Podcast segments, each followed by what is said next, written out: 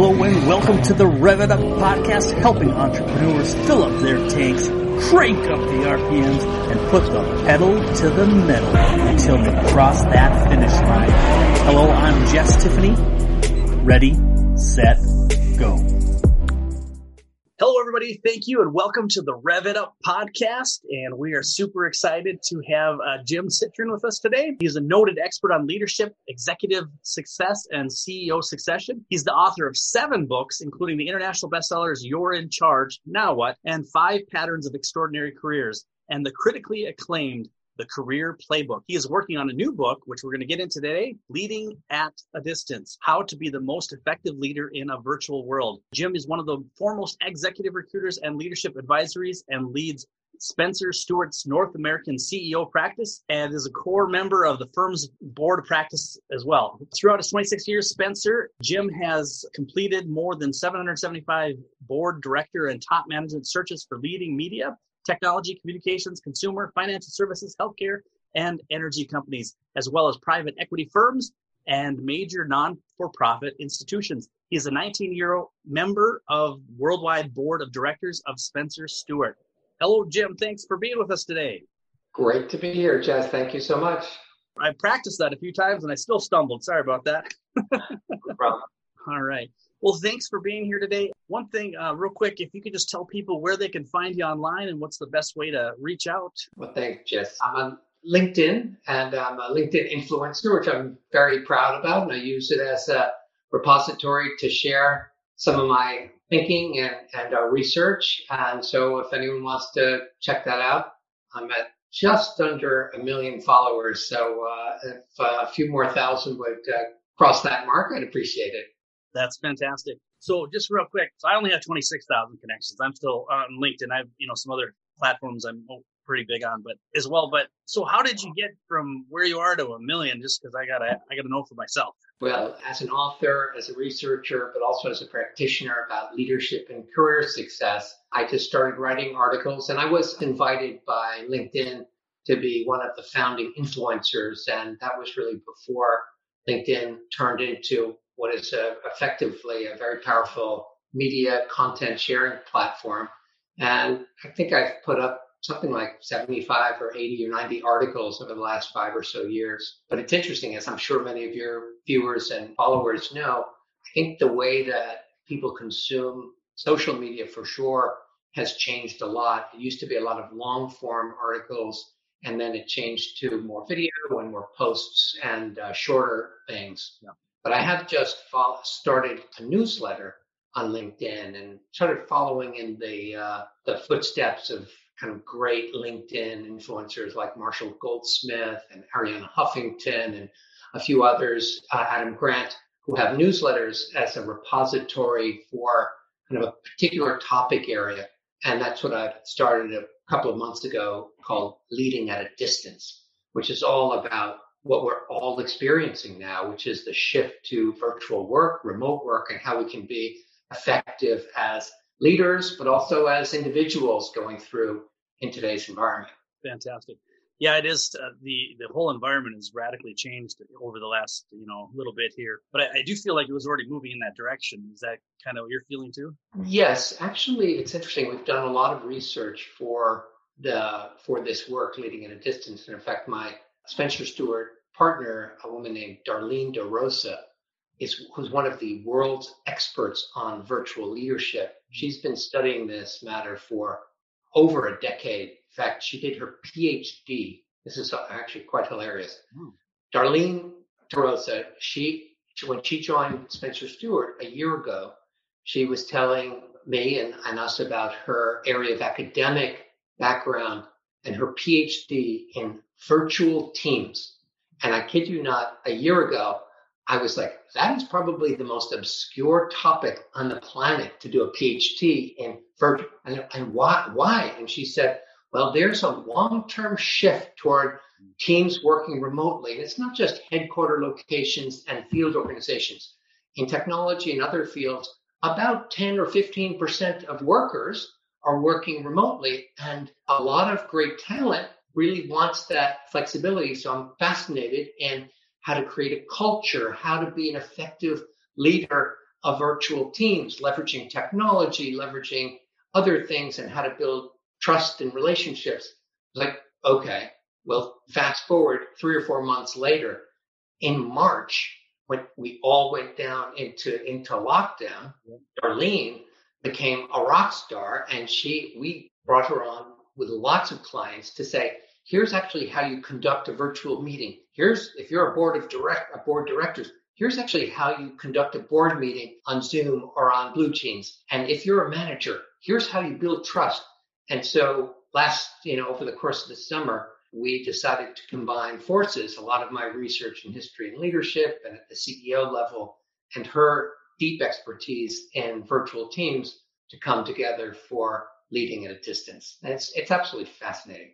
Yeah. But, but to the to your question, Jess, it about 10 years ago, it was a smart, it was the beginning of a trend. A couple of years ago, it was maybe 10 or 12% of the population.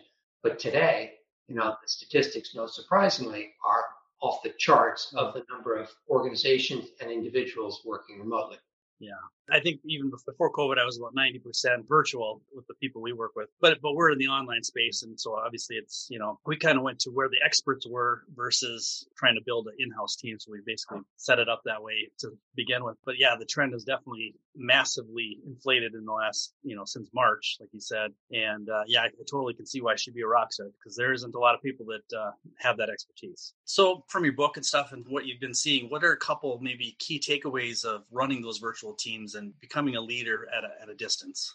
I think there's a couple of things. First of all, there's we've all everybody in this world has been kind of bound by this shared experience of COVID, economic crisis, disruption, racial injustice, political polarization. We've all, everybody's been going through a lot right now.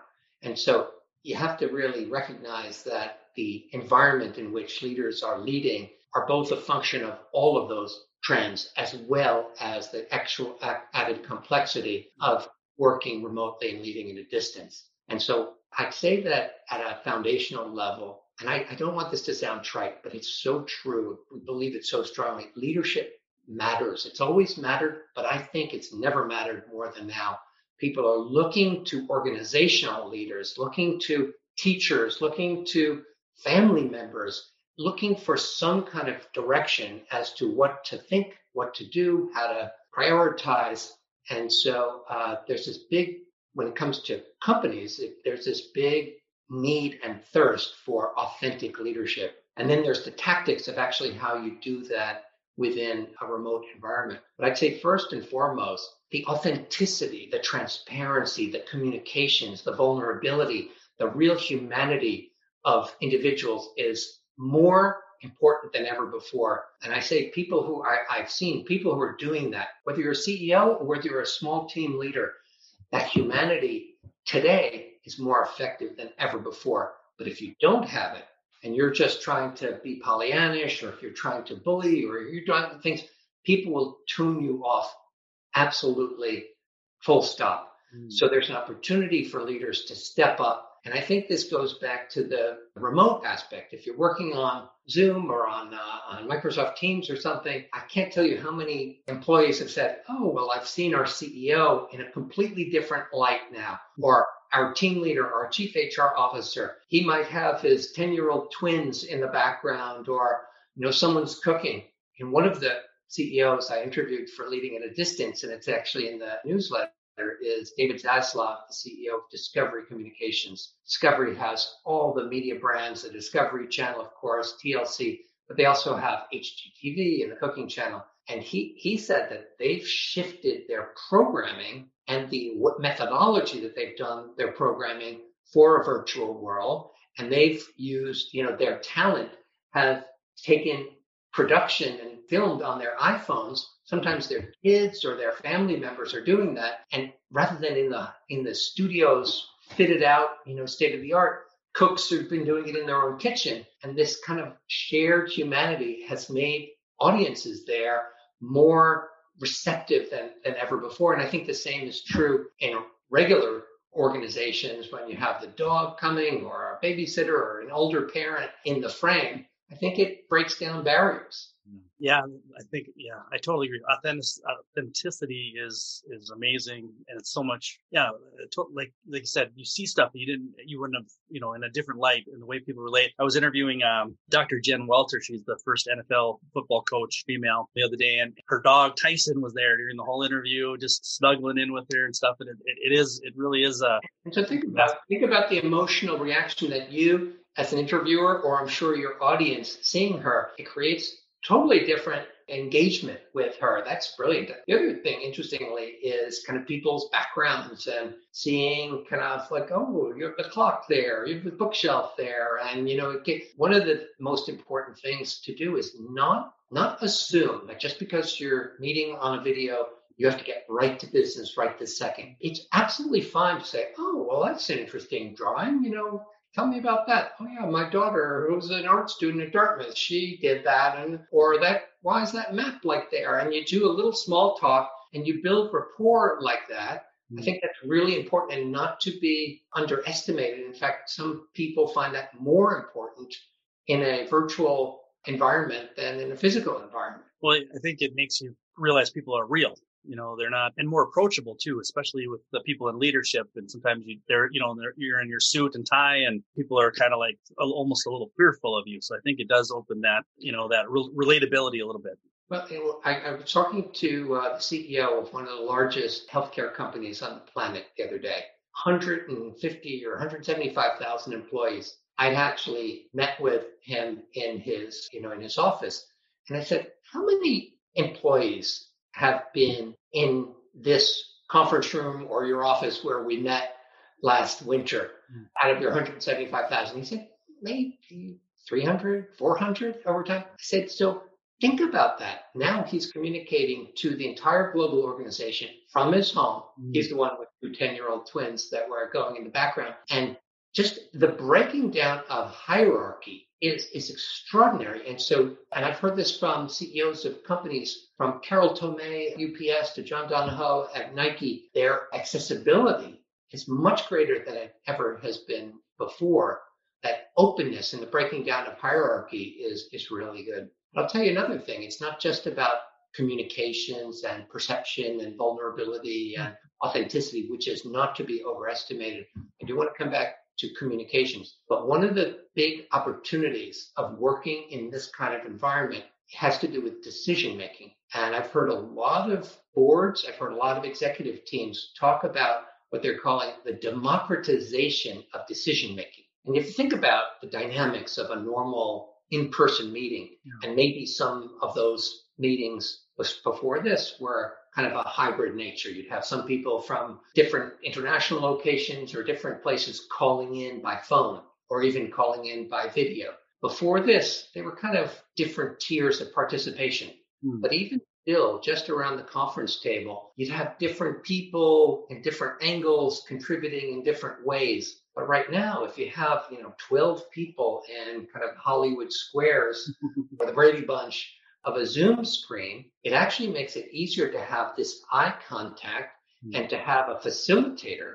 By the way, it's really important. Maybe it's the chairman, maybe it's the CEO, but maybe it's a designated meeting facilitator. That's one of Darleen's lessons. You need a facilitator for a group discussion to play that role, to move it around. But if you do that, then you can have everybody contributing on a much more even keel than just perhaps the more outspoken person versus the more introverted person. And as a result, I've heard a number of business leaders say that the quality of their decisions are actually improving. Mm. The speed of reaching consensus on contentious issues is much faster now. And because everybody doesn't necessarily have to travel, you can start a conversation, let it germinate, provide some additional materials, and then two days later continue and reach consensus. Whereas before you wouldn't break because then people are traveling all over the place. Sure. So that's it's a really interesting sort of place that we're in right now. And I, I don't want to say that it's all good and all easy because people are going through crisis and it is hard not being physically with people. But we're more adaptable than most people I think would have believed nine months ago. Mm. And then I was I was also thinking kind of when you mentioned that the way the psyche works for the person like the the CEO giving the meeting and run, you know, or running the meeting or talking, whatever. But them getting a peek into other people's lives in a way that they haven't had before, I wonder how that affects their decision making from that point as well. Do you notice anything like that? Not really. I think that the the key to the decision making is having materials shared in advance, having open discussion about them, okay. and then having everybody's points of view heard, maybe having a sense of the meeting first, and then coming back. I mean, I'll give you another example back to kind of the work, the client work that we do here at Spencer Stuart. Yeah. We're the leading leadership advisory firm in the world. We lead in CEO search, CEO succession, board director recruitment. And back in the early spring, we had to help our clients shift from traditional ways of doing CEO and executive recruiting and board recruiting to doing it in a virtual way. Hmm. And I'll give you an, an, example because this has been written about publicly. We were in the middle of doing the CEO search for eBay. Everybody knows eBay, the online marketplace. And we uh, were kind of halfway through the search, and there was an amazing internal candidate and external candidates. And the board was scheduled to meet on March 22nd or something to meet with all of the short list of candidates. And instead of doing that, we went into a complete virtual process mm. for the next kind of six weeks. And it was actually extraordinarily intense, but it was March and it was that board kind of came together and was sharing information and the candidates we're having to have conversations like this over mm-hmm. over video and the quality of the conversations and the intensity of it actually was quite high mm. but at the end of it there was more time more quality time spent as a board and as a group and as the candidates and as a result in april they appointed this amazing guy jamie iannone jamie was the chief operating officer of walmart's global e-commerce business. Hmm. And he came into the company and started. And one of the rationales for the board was, you know, many boards think, oh, I can't hire someone without having met them. I mean, you think about that, how many times you've had that. Hmm. But then it was like, well, the new CEO is going to have to start virtually anyway. So actually, you know, it's sort of the same. And once they said, yeah, okay. And so we've done that with many, many companies now in 2020. You know, we did that with Thomson Reuters. We did it with Virgin Galactic. We've done it with a number of companies as well, some not only externally appointed CEOs, but promoted from within CEO successors leading very intensive processes. Mm-hmm. So it's been a, a learning journey for kind of, I think, all of us, but also organizations as they've gone together. And what process do you go through to find these? Because I mean, you're really going after the creme de la creme, or whatever you say of, of, CEOs out there. What's your kind of process at bringing those people to the front to go through the process to get hired onto these uh, positions? Well, Jess, at Spencer Stuart, we're our firm is about 65 years old, and we were sorry about 60 years old. Our firm and a lot of our kind of core competitors, we were founded years ago out of the strategy consulting firms. Booz Allen Hamilton, McKinsey, and the like. The DNA of our firm is deep in strategy consulting. And so we start with like a good diagnosis and a process to understand what the leadership implications are of where what the future strategy is. That's kind of the cornerstone of a CEO search or CEO succession. Working with the board, sometimes with their outside advisors, sometimes with their management team to understand what is the current state of the company? Where does it want to go? What does it need to get from here to there, both strategically and also culturally? And then once you do that, then you define, well, okay, what does that imply for the critical experiences? What does that require for the capabilities? But also kind of the character of leadership. We define all of that into a detailed position specification that is goes through a lot of iterations, but that becomes kind of the foundation. Once we have that, then we say, well, what are the organizations the, in the world that are the most kind of attractive and successful relative to those? So if you're doing a, a global hospitality company, what are the relevant hospitality companies? Or if it's a shift to digital, what are the more online travel companies, or if hmm. you're doing a financial services company and they're really focused on the future of financial technology or payments, who's doing that? So you go from the spec to a target list. Hmm. And then from the target list, you do the research to say who are the leaders in those companies who are the most impactful on that. Uh, in a, in a firm like Spencer Stuart, we're in the flow of this all the time. We know people kind of at the top of the world's leading organizations, and then we will we have relationships with them in many cases. And we will call them, we'll email them, we'll get a warm introduction and say, "Hey, Jess, you know, I'm working on a on a major global CEO assignment. You know, you've been highly recommended, and I'd love to see if this could be uh, something of potential interest to you now, or if so, great. If not, maybe you have a recommendation. Very straightforward process. I mean, I've been doing it, you said in the nice introduction, you get, I've been doing it 26 years and our firm has been at this for a long time and the leaders of our practices have a lot of relationships. So it's not cold calls. Yeah. You know, and, we'll do that. And then we'll kind of work those who are interested. We will interview, we will assess against those criteria. We'll set up these board interviews and it's kind of a, think of it as a funnel mm. from 150 ideas to 30 kind of great ideas to review with the with the board or a search committee coming out who are the top 10 or 12 that are most of interest and you get five or seven out of those top 10 or 12 who might be interested at this moment in time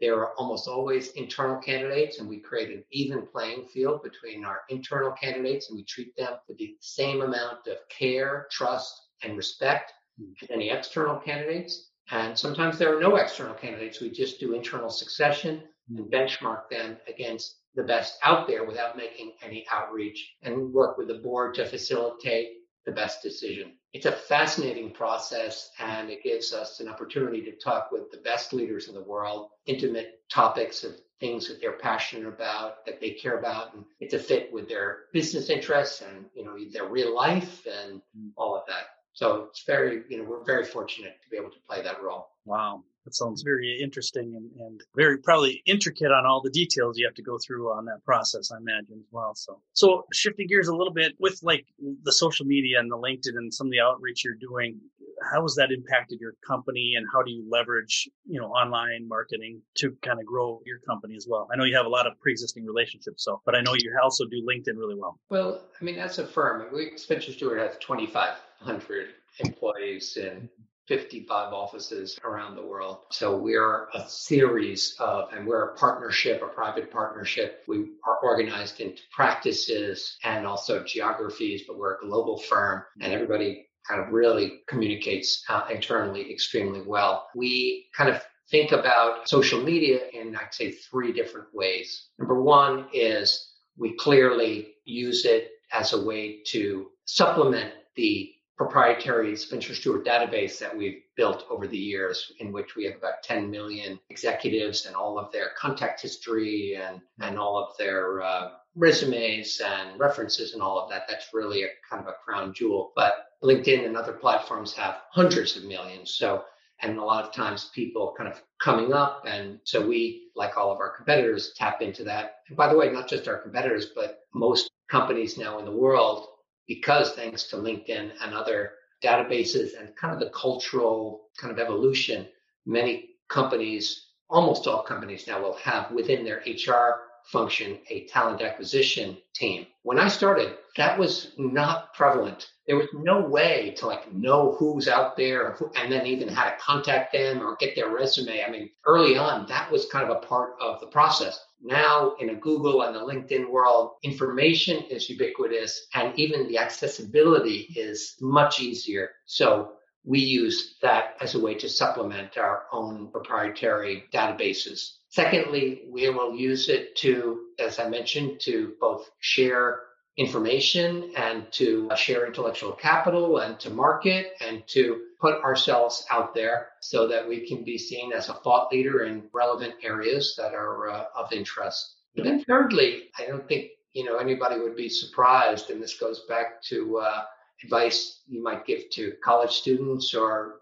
young people in their 20s. We will absolutely look at all the public social media information that's out there about candidates and we'll put that in. A lot of times, uh, people at this level will have given TED Talks or have YouTube videos or interviews. Some of them will write. So that'll be a part of the kind of information package. If someone puts th- things up that do not really reinforce their quality as a leader or their character, of course, that needs to be taken into account. So it's very much a part of the process on all of these different methods and uh, all of these different aspects. Awesome. Thank you very much. And and how do you drive revenue for your company? What's kind of maybe your a few core pieces of keeping that wheel running? I'd say that I because I know a big theme of your podcast is revenue generation, rev up. So I'll share that, but I will share an insight or two from this leading at a distance research that I've gotten about how some people are really driving revenue particularly in a virtual environment. You know, Spencer Stuart is a, a retained advisory firm. We work with clients and sometimes we are asked Jim or team, you know, we're thinking about doing a succession or we're thinking about doing a, an executive search or we're thinking about an advisory assignment. We'd like you to pitch for the business. And most companies, whether it's executive recruitment or leadership advisory, strategy consulting, investment banking for IPOs, advertising. You know, you create, there are companies that just say, okay, who are the firms out there? We'll be in a competitive situation. And in that case, we'll have to really do our homework and present kind of here's what we see, here's our assessment of the situation, and, and almost do a lot of the work up front to say, here's how we would approach it. Here's our diagnosis. Here are the leadership implications. Here's our thought starters, et cetera and here's our relevant experience and you know here are our references. So that's one way. That's the reactive way. Oftentimes we try and be proactive and work with people that or companies or approach them and make sure that they know that if they're thinking about succession planning board recruitment this massive we are the leaders in diversity and inclusion particularly in the boardroom. We've recruited over 2,000 women directors to public companies in the United States alone. And since George Floyd and that horrible murder in May, we've done hundreds of recruitments for Black directors in the United States and diversity and inclusion on a global basis is a massive priority for us. So sometimes we'll be proactive about it. And then a lot of times it's kind of on a referral basis. It's like, oh, you've since we work with a lot of boards, the average board is 11 people and they are on, on average two boards or two to three boards each. So a lot of it is, oh, you did this great process at eBay. Can you help us with this? And we worked four years ago on that and now. So it's a little bit of that. That's how, how we do it. But it's a, it's a very competitive business and our competitors are really talented and really tough. And that's a good thing. We really, I mean, I love to win assignments that are not competitive, but I also love to compete and we love to compete because, you know, we've got, you know, whether it's Egon Zehnder, Russell Reynolds, Heidrick and Struggles, Korn Ferry, they're brilliant people working really hard and we go at it really hard and it makes, uh, I think it makes us all better. But interestingly, it's part of the leading at a distance research if anyone's interested in that, do check out the LinkedIn newsletter, Leading at a Distance, where I put up a number of these CEO interviews and some guides and things like that. And it is going to be a book published by Wiley in May of 2021. But interestingly, it, there are tactics where a lot of business development is accelerating, particularly in companies and industries that lend themselves to developing client or customer relationships online. Mm. I talked to the CEO of a community bank today who has historically been only branches. And in the last eight months, they've done a dramatic acceleration to activating new customers digitally. And so they've got teams of kind of small and medium SMB kind of salespeople Yep.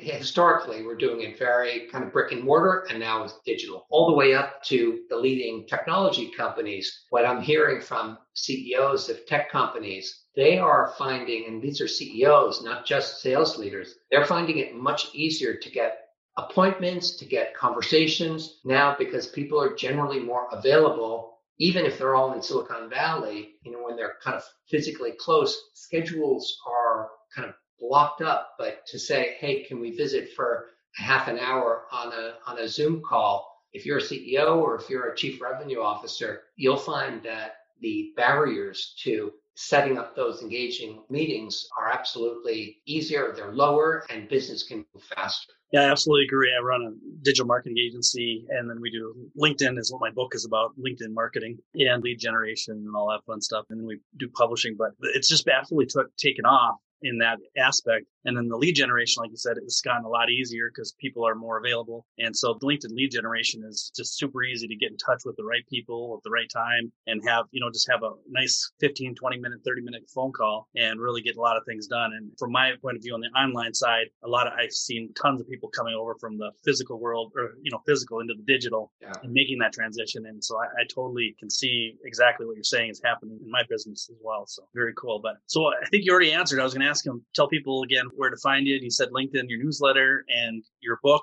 uh, is coming out in, was it May next year? Yeah, May, May next year. We stay on this aggressive time schedule you know, now's the time. But that's why I decided to do this LinkedIn newsletter, Leading in a Distance, because I wanted to get some of the lessons out there immediately and not wait until a book is out. Yeah. So just kind of wrapping up, but just because I know you're an author, how has that changed your business? Because we do, we've published about 200 books so far, but I'm not a Wiley by any means, but has that really made a profound difference in your business to the people listening? Because I always tell people they should get a book written if they can. So it's funny. I, my first book was called Lessons from the Top, and it came out in 1998.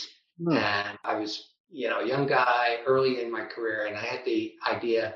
I don't know how many of your audience will remember there was a business bestseller back in the 80s called In Search of Excellence. Hmm. And In Search of Excellence was written by two McKinsey partners, Tom Peters and Bob Waterman. And it did who were the best companies in the world and what was their secret sauce and what were the characteristics of great companies. I had the idea in 1997 wouldn't it be great to do the in search of excellence for CEOs? And we went through the process. I had a co-author, our chairman at the time, a wonderful mentor and friend of mine named Tom Neff, who was extremely well known. And we went, we did a huge analysis. Who were the 50 best business leaders in America? We did a rigorous quantitative study based on total shareholder return. We did a Gallup poll to get nominations. We merged and purged. And then we went out, and this was everybody from Bill Gates and Michael Dell to Michael Eisner back in the time and Martha Ingram. I mean, it was an amazing group of leaders. Wow. The process of getting to know them and interviewing them, that made it easier both for the next book and it also, to your other question, Jess, it, it drove relationship building. Mm, yep. And people loved, you know, I think a great piece of advice I give to young people or anyone generating business people don't want to be sold to. People don't want to be sold. People love to talk about interesting things. People love to learn. Bring some insight to a conversation. Mm. And that I think has been a big approach that I've followed. And we at Spencer Stuart, we're very intellectual capital led. We're not kind of salesy. We're not even the greatest marketers. We're okay marketers, but we're ideas and research led. And I think people find it really fun to talk about that stuff. Even in this leading at a distance work, my response rate for well, I've done like a hundred interviews. Almost no one has said, "Oh, I don't want to talk about that." And we've done surveys, and it's just a topic. So it's kind of fun and interesting, and we're chatting about it. There was a great book out a number of years ago. That's a, I think, one of the Bibles of selling and business development called The Challenger Sale. Do you ever know that book? I don't. I have a lot of books, as you can see, but I haven't got that one. Challenger Sale. It was written by a couple of partners, a company called Corporate Executive Board, hmm. which was acquired by Gartner.